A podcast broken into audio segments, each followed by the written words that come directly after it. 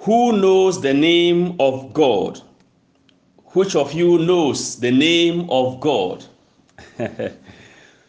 Pope Francis says the name of God is mercy. The new name of God, so to speak, is mercy. God's name is mercy. Pope Francis tells us in his book. God's name is mercy. My dear brothers and sisters in Christ, in Psalm 130, Psalm 130 says, From the depths of my despair I call to you, Lord. Hear my cry, O Lord. Listen to my call for help. If you, O Lord, kept a record of our sins, who could escape being condemned? But you forgive us so that we should stand in awe of you. If God is going to keep a record of our sins, no human being will escape. If God is to keep our sins, the record of our sins, who will escape being condemned? But thanks be to God. In Him, He always forgives us our sins so that we will stand in awe of Him. That is Psalm 131 to 4. Dear friends, in today's responsorial psalm, David continues in Psalm 118. He says, Give thanks to the Lord, for He is good for his mercy endures forever. Give thanks to the Lord, for he is good. God is good all the time, and all the time, God is good. The psalmist said, For he is good, not he will be good, not he was good, but he is good. In the present, God is good, and God is always good. He never changes in Jesus Christ, God is the same yesterday, today, and forever. We are told in Hebrews 13, verse 8. And the responsorial psalm says, Give thanks to the Lord, for he is good, for his mercy endures forever. Dear friends, indeed, if God were to keep a record of our sins, we will be condemned. No one will escape. But thanks be to God. In Romans, we are told, while we were still sinners, Christ died for us. God's name indeed is mercy. Mercy is one of the key characteristics or the key natures of God. We see this mercy at play both in the gospel of God and in the confession and in the testimony of St. Paul in the first reading.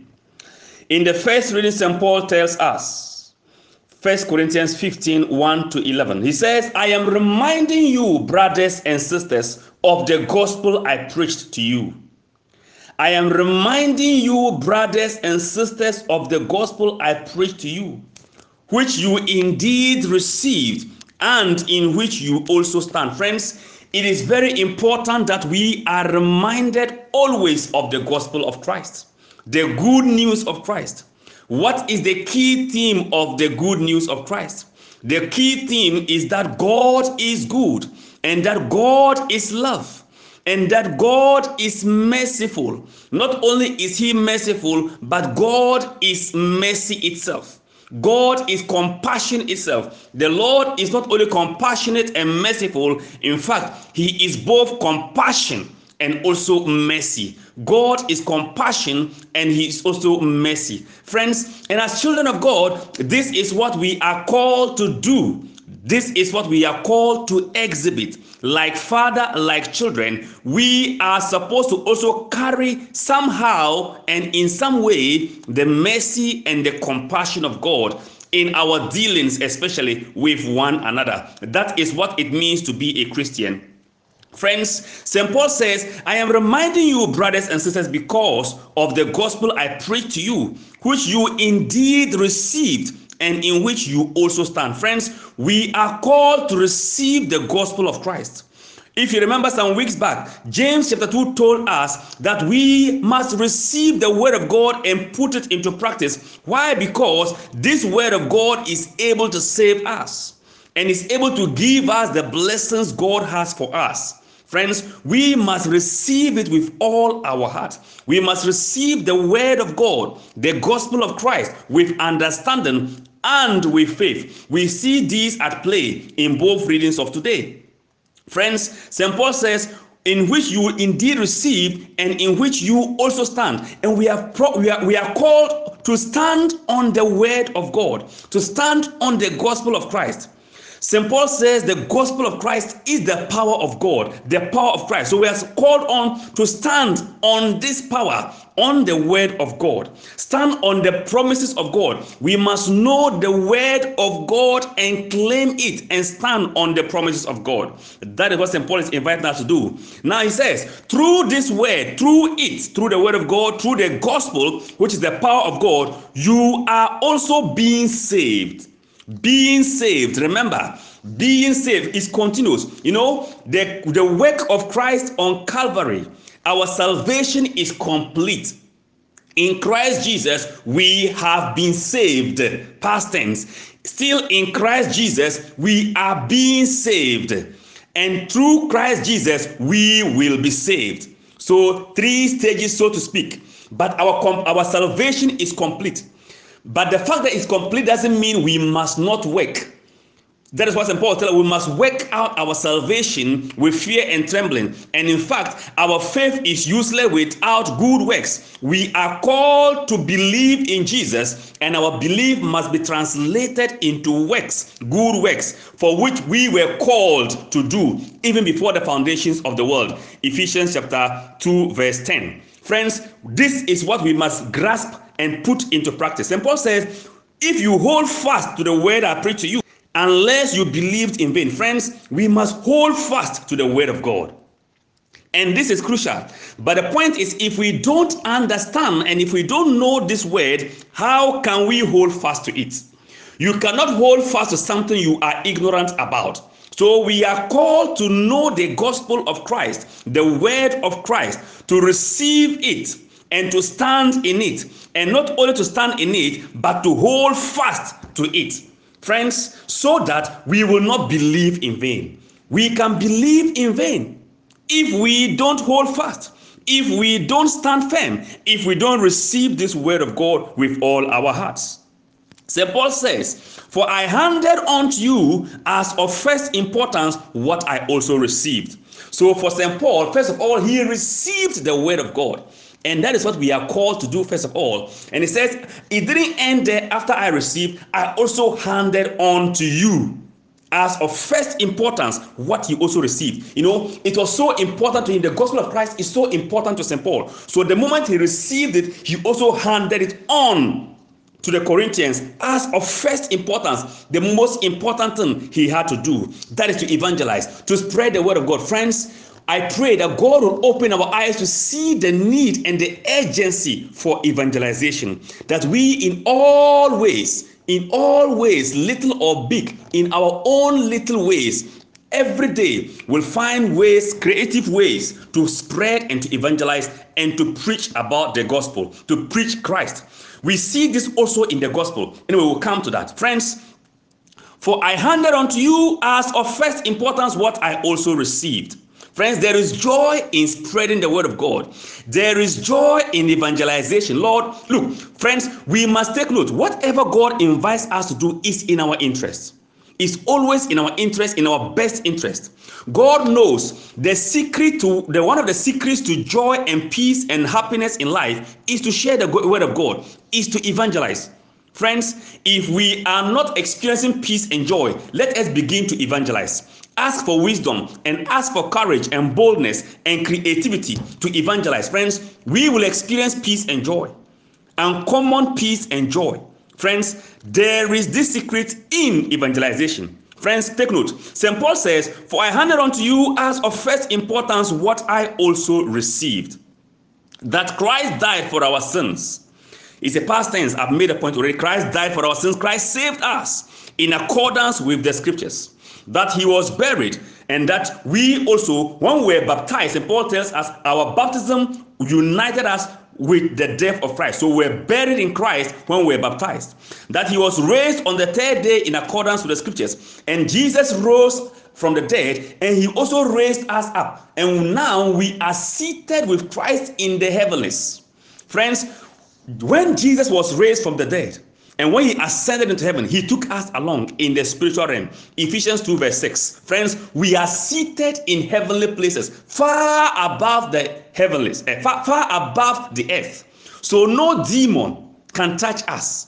No demon can touch us unless we decide to walk away from that heavenly, heavenly realm and come down. We are seated in heavenly places with Christ Jesus. We must take note of that. Friends, if you if you continue, he says that he was raised on the third day in accordance with the scriptures, and that he appeared to save us. Then to the twelve. After that, he appeared to more than five hundred brothers at once, most of whom are still living, though some have fallen asleep. After that, he appeared to James, then to all the apostles. Then, last of all, as to one born abnormally, he appeared to me last of all. St. Paul says he was last. And yet he was born abnormally also, but yet God or Jesus appeared to him. That is mercy. Continue. For I am the least of the apostles, not fit to be called an apostle. Why? Because I persecuted the church of God. But by the grace of God, I am what I am, and his grace to me has not been ineffective. Dear friends, St. Paul understands what it means when God says he is mercy. St. Paul understands the mercy of God. Look at what he says. He is the least of all the apostles and not fit to be called an apostle because of his past. But the good news is that God, who is mercy, made St. Paul into who he is today. He says, For by the mercy and the grace of God, I am what I am today because of God's mercy. You know, St. Paul, like any one of us, or we like St. Paul, whichever way you want to put it, like St. Paul, each one of us, we deserve to die because of our sins. Because of our sins. Because the scriptures are very clear the soul that sins shall die. Friends, but out of God's mercy, you know, God's mercy has spared us and relieved us and forgiven us. Mercy simply means, you know, when they say have mercy on me, it simply means I deserve to be condemned, I deserve to be killed, or I deserve to be punished, I deserve something, um, something bad, so to speak. And yet you have mercy on me, and yet you forgive me. Thank you. You know, you, it's like we deserve to be condemned. It's clear we deserve, we cannot redeem ourselves and yet God chooses not to met out or mete out that to us, but rather have compassion on us. It's like a child does something wrong, and instead of you beating, you go and hold the child and hug the child and kiss the child. No, the child out of fear is scared of what you are going to do because the child himself or itself knows it has done something wrong. But out of your mercy, you still go. That is mercy. You demonstrate mercy by not beating the child, by but, but, but by hugging the child and kissing the child. But at the same time, you teach the child not to repeat what it has done, so to speak. That is mercy. And this is what we find in the sacrament of reconciliation. And this is what we are called to exhibit and to practice. Friends, this is what we see in the gospel of today in the gospel of today a confirmation of what the um, gospel acclamation said. In matthew 11 28 the gospel acclamation says come to me all you who labor and are burdened and i will give you rest says the lord. That is jesus himself saying that we should come to him all of us who are uh, laboring and are overburdened and are sad and are tired and he will give us rest Jesus is inviting you. He's inviting me. Are you tired? Are you restless? Are you worried? I do, do you have peace? If you don't have, do you lack peace? Do you lack joy? Jesus says, Come to me. Friends, and that is the truth. Says the Lord. He cannot lie. If we will go, we will experience His peace. if we will make time and sit at the feet of Jesus, if we will make time and go to Jesus in prayer, friends, like the woman we saw in the gospel, friends, God will indeed honor his promise. We will experience rest, true rest. Listen to the gospel. We are told a certain Pharisee invited Jesus to dine with him, and he entered the Pharisee's house and sat at the table. Now, Jesus was sitting at the table. That is more or less like if you look at the whole the whole gospel, it's more or less like Jesus was sitting at the confessional, at the confessional. Now, there was a sinful woman in the city who learned that he was at table in the house of the Pharisee. Thanks be to God, to whoever made this woman to hear about Jesus being in the Pharisee's house. And so we are told the woman heard or learned that he was, that Jesus was at the house of the Pharisee. And when she heard, she didn't she didn't just ignore it. Friends, when we hear something about Jesus, we cannot ignore, we should not ignore it. This woman acted on that. We heard the other day, this commander in chief, the centurion, also heard about Jesus and took an initiative, made a positive move. Friends, when we hear about Jesus, when we hear the word of God preached, let us not ignore, let us do, let us act on it. Now, there was a sinful woman. It's interesting. A sinful woman in the city, not a village, not in the house, but in the city. That tells us how sinful this woman really was. Because if, if she is if she is called a sinful woman in the city, it means this woman was really a sinful woman for the whole city to know of her, a whole city to know about this woman, that she was a sinful woman. Friends, she was really a sinful woman. But the good news is that she was loved and is loved by God. Are you sinful, so to speak? Am I sinful? The good news is that God is waiting for us. Friends, God has been waiting for you and I to come to Him at the confessional, to come to Him at the table as this woman did, as this woman, or like this woman. We are called, friends, God is eager and more eager. In fact, God is eager and willing and more willing to forgive us our sins than we are willing and eager to confess. God is more than ready. In fact, in Christ Jesus, we have been forgiven. Jesus said on the cross, It is finished. Indeed, He has died for all our sins, the sins we have committed, and even the sins he, we will commit. Jesus died for them already.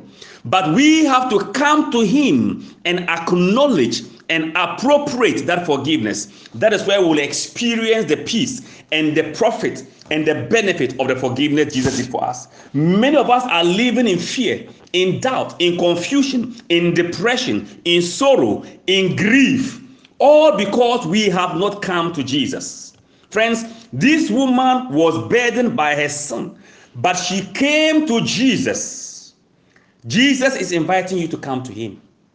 Friends, let us run for confession. Let us run to confession. Let us run to Jesus. He is the one who can forgive us.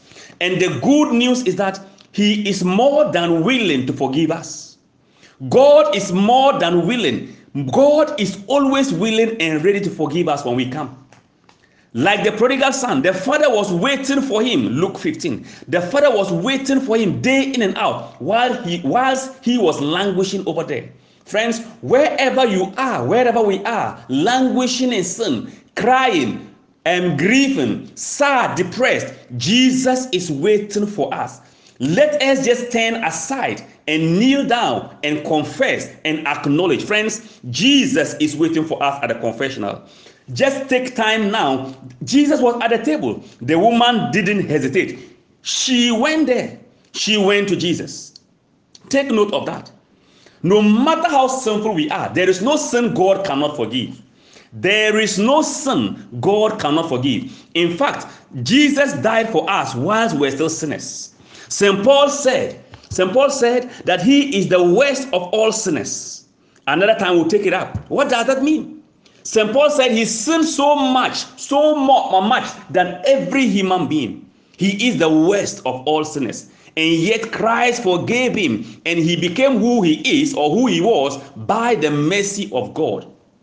What have you done that you think that God cannot forgive you? What what is your sin? How big is your sin?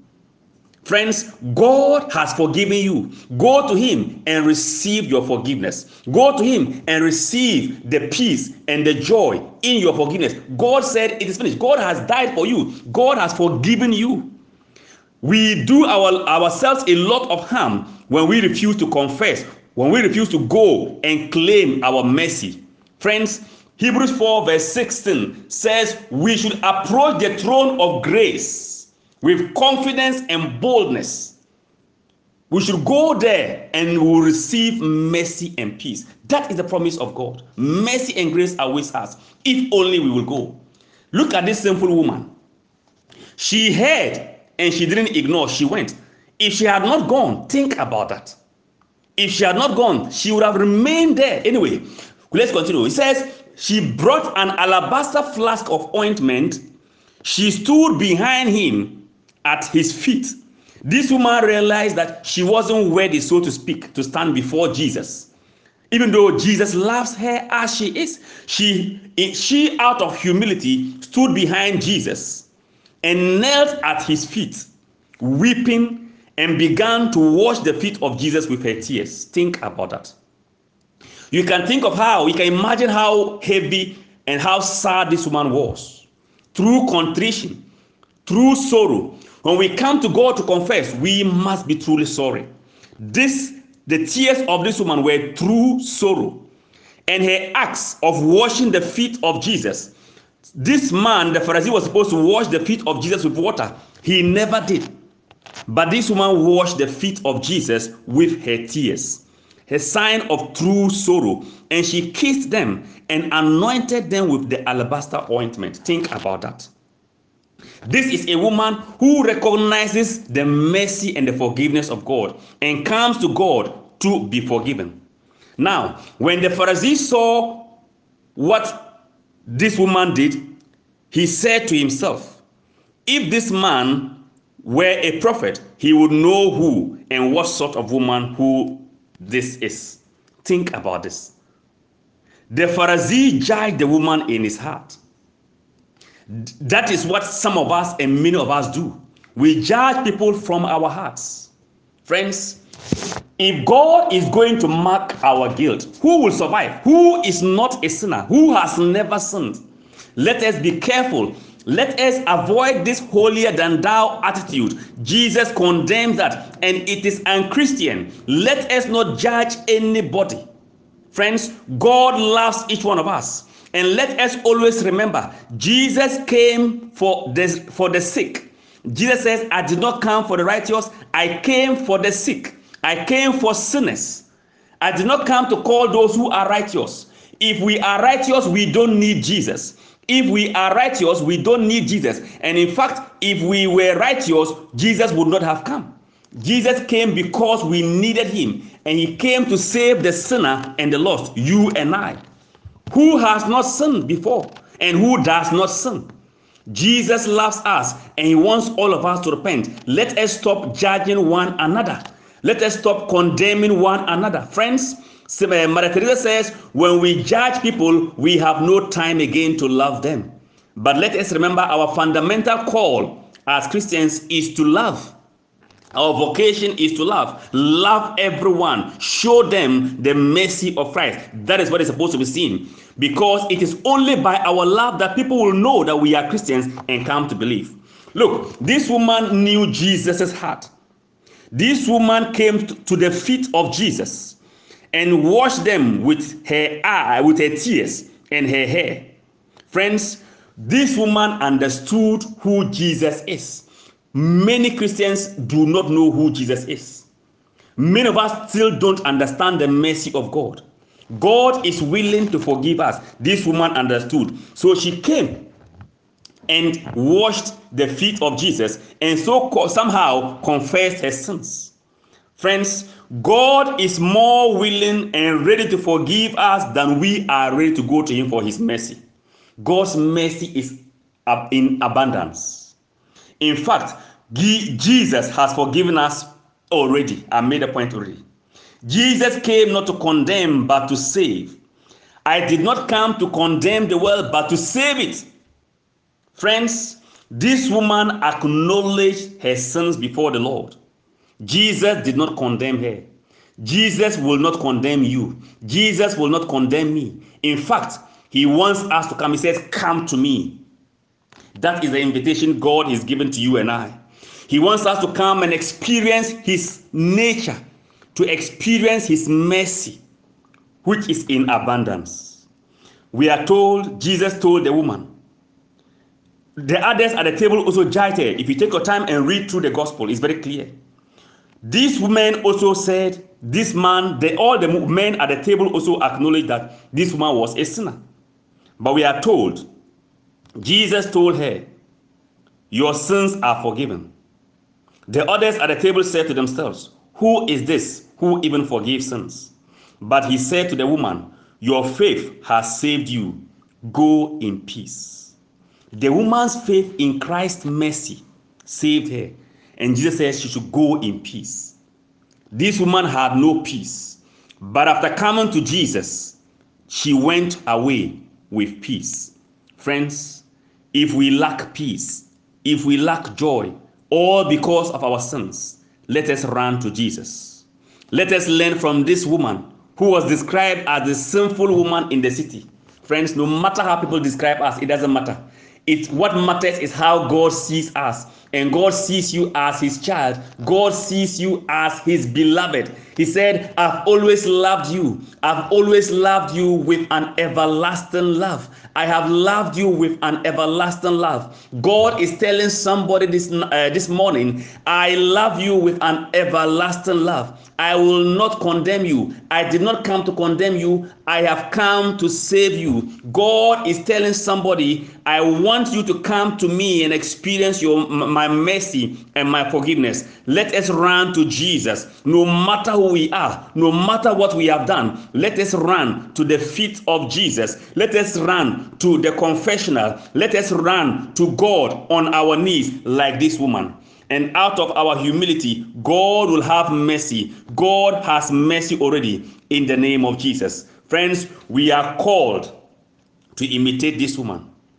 And when we do that, it doesn't matter where we are. Friends, confession our sins, confessing our sins to God is the beginning of our breakthrough. St. Paul said he was the last of all, but by the mercy of God, in fact, he has accomplished more than all the disciples and more than, more than the apostles. Think about it. All because he understood what the mercy of God is. He understood what the new name of God actually means mercy. Mercy. May God open our eyes to experience and to understand his mercy. May God understand, may God open our understanding to appreciate and to believe in his mercy. Believe in the mercy of God. God doesn't condemn us. God doesn't condemn us. Romans 8 1. God doesn't condemn us. God affirms his love for us. God wants us to run away from our sins and come to him to experience his peace and his joy and his joy. God's name is mercy. God's name is mercy. God's name is mercy. We are called to be merciful to one another. God bless you. Remain blessed. May we experience the mercy of God in the name of Jesus Christ.